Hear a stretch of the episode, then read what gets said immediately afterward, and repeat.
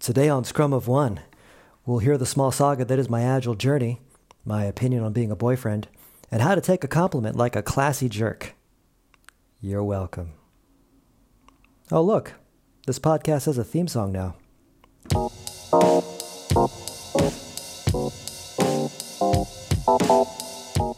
Scrum of One, Episode 2 My Agile Journey.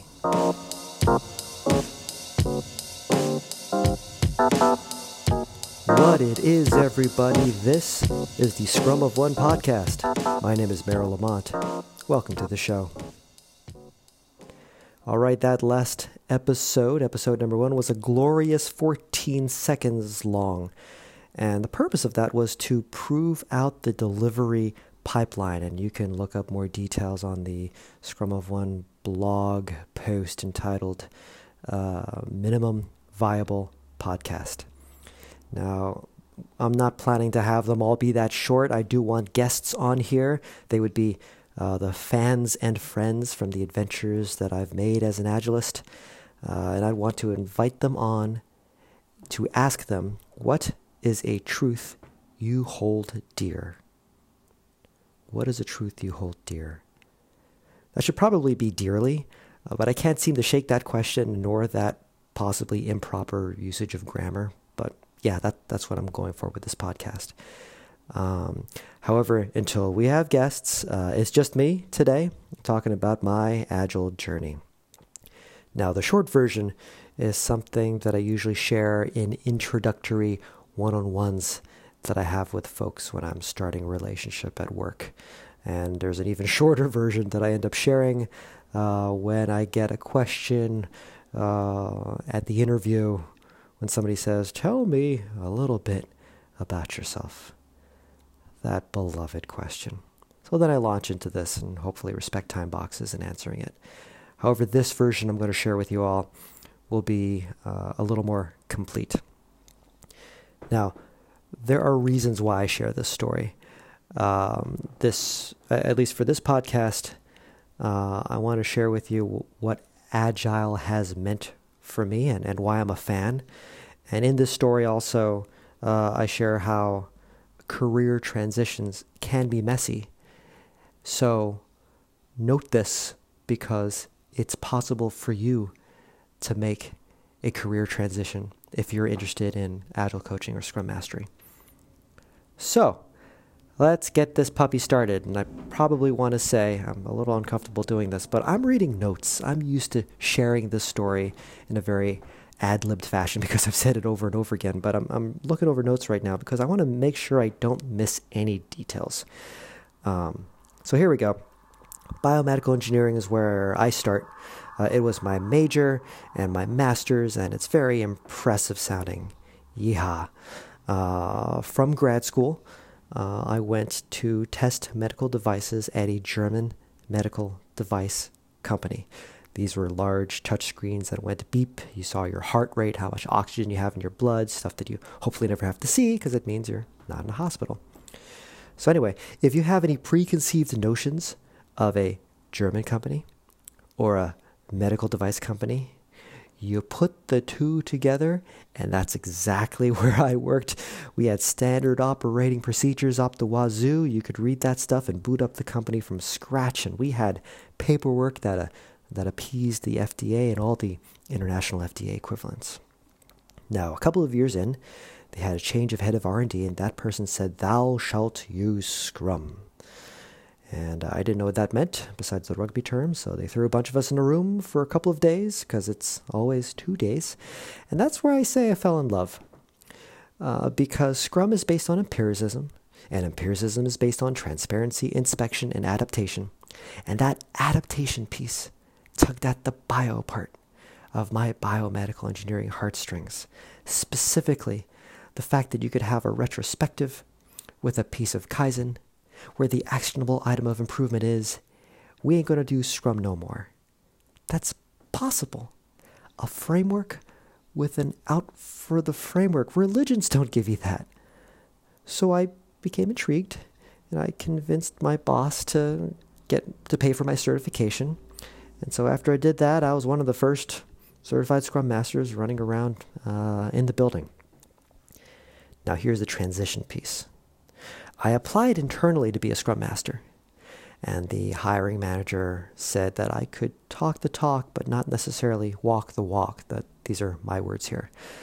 And uh, she also made uh, a point of sharing that I, I didn't have enough experience, which is really annoying because that company was all my experience. She knew exactly what my experience was. Why even bring me into the interview?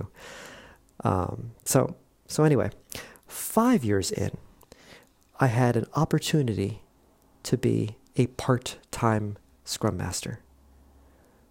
Uh, so what the heck does that mean? Uh, one third of the Scrum Mastering came from the former Scrum Master who took a job as a program manager because that's what she wanted to do with her career. Uh, one third of Scrum Mastering came from the line manager of this cross functional team. And the other third came from the eager beaver manual tester with the certification, me.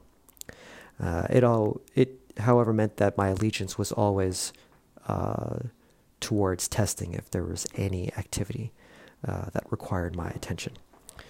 Um, so, what did I do as one third of a Scrum Master? I effectively ran the stand up, where my goal, which is pretty much in line with my personality, uh, was to make sure that everybody giggles at least once by the end of the stand up. And the reason for this was uh, when we do disagree, we can't disagree that badly because we just shared a moment laughing together. So this was my contribution towards getting the uh, the team to feel good working together. And sometimes there would be absolutely nothing funny that came out of uh, the stand up or the daily scrum rather. So then I'd say, yep, there was actually uh, nothing funny about this daily scrum, and that would usually give a giggle. Uh, I stayed around until I got senior in my title, and then I eventually connected with a recruiter outside this German medical device company where she said, and, and I remember this because it, uh, it did a lot of the work for me. She said, Looks like you're looking for a change of pace. Change of pace. And meanwhile, I want to scream at her, Yes, exactly. I am done testing medical devices. I want to jump into this Scrum Master game because I'm intrigued by the set of activities. I want to play. Um, so after starting at the German medical device company on Monday, July 21st, 2008, I started my first full time Scrum Mastering gig on Monday, July 21st, 2014. Exactly six years later. I, I can't make this up.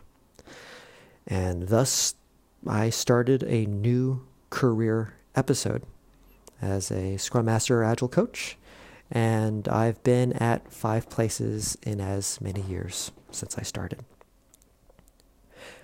So that's the professional side of my agile journey. Here's the personal side, and we have to go back to the medical device uh, company piece of the story right after I got my uh, Scrum Master certification. And the, the way that I begin the story is by starting with Once Upon a Time. Uh, once upon a time, I was living with a girl. Then I wasn't. And I found myself in a one bedroom in a back bay with all these things I wanted to do. I wanted to be a better friend, a better brother, get to know the city better, put things in this apartment, be a boyfriend again, which is a stupid, stupid idea. And that's when I realized that all these aspects of Merrill could be treated as products with different backlogs, where each thing I wanted to do had different priorities and different levels of effort. Oh my gosh, I could apply Scrum to myself. And so I did. And I blogged about it at scrumofone.com, where, yes, uh, every morning, early in the morning before I hit the gym, I would stand up and ask myself the three questions. What did you do yesterday, Merrill? What do you plan on doing today? Is there anything stopping or slowing you down? So that's what I did in the beginning. And later, after getting married and having a kid, my agility is a little more fluid. My product backlogs are all in the uh, my iPhone reminders app, and my sprint backlog is uh, the scheduled items of those uh, lists. And so they appear in my lock screen, which means that all I have to do is press the home button once, and bam, there's my sprint backlog. Um, now, during this whole adventure, I had a decent handle of the how and the what for my Scrum Master certification, but I wanted to get a better handle of the what and the why. So I paid for my own product owner certification, and uh, eventually I paid for my own. No, I didn't pay for my own. I got this one covered by the company. Uh, certified Scrum at Scale professional. And so I became one of those two. More letters at the end of my name, because why not? Uh, very interesting, relatively simple uh, scaling framework for those who are interested. And I say relatively simple because there are some way more complex ones out there. But I'll leave it at that. Uh, so there you have it. That's my agile journey. And it's the backstory to my agile approach, which evolves over time. Uh, a couple of phrases that I like to say is agility has utility. Agility has utility. It's been useful for me and my life. It essentially managed the anxiety. I think that's the right word. The anxiety of of moving into my own place for the first time with all these things I wanted to do. Um, and the other thing I think about when sharing the phrase agility has utility is when you're selling agile, sell the utility of it, the why behind the notion. What problem are you trying to solve when you walk into a company and propose an agile transformation? Uh, a, conversation for another time. The other phrase that I like um, that reflects my agile approach is respect the context. This is more of a Kanban idea. Uh, from Kanban, you hear how it's important to respect the roles and the policies in place, and that your changes should be evolutionary versus revolutionary. Uh, and another reason I like it is because in my application of Scrum onto my uh, personal development, it's very different than applying Scrum or other aspects of agility to software development, which is in turn different at each company because each uh, company has its own history and its own culture, uh, especially around uh, agile. So there you have it. That is my agile journey. We're coming up on regulation time, so let's wrap up this puppy. I want to start by saying thank you for listening. Visit scrumofone.com for my blog and more on this podcast. Chat me up via scrumofone at gmail.com with constructive feedback, please. Our musical theme is Song for Grapes by Zephyr Lamont and Joseph Boulet, my daughter and nephew, respectively. And from historic Medford, Massachusetts, I'm Merrill Lamont. Stay agile, my friends.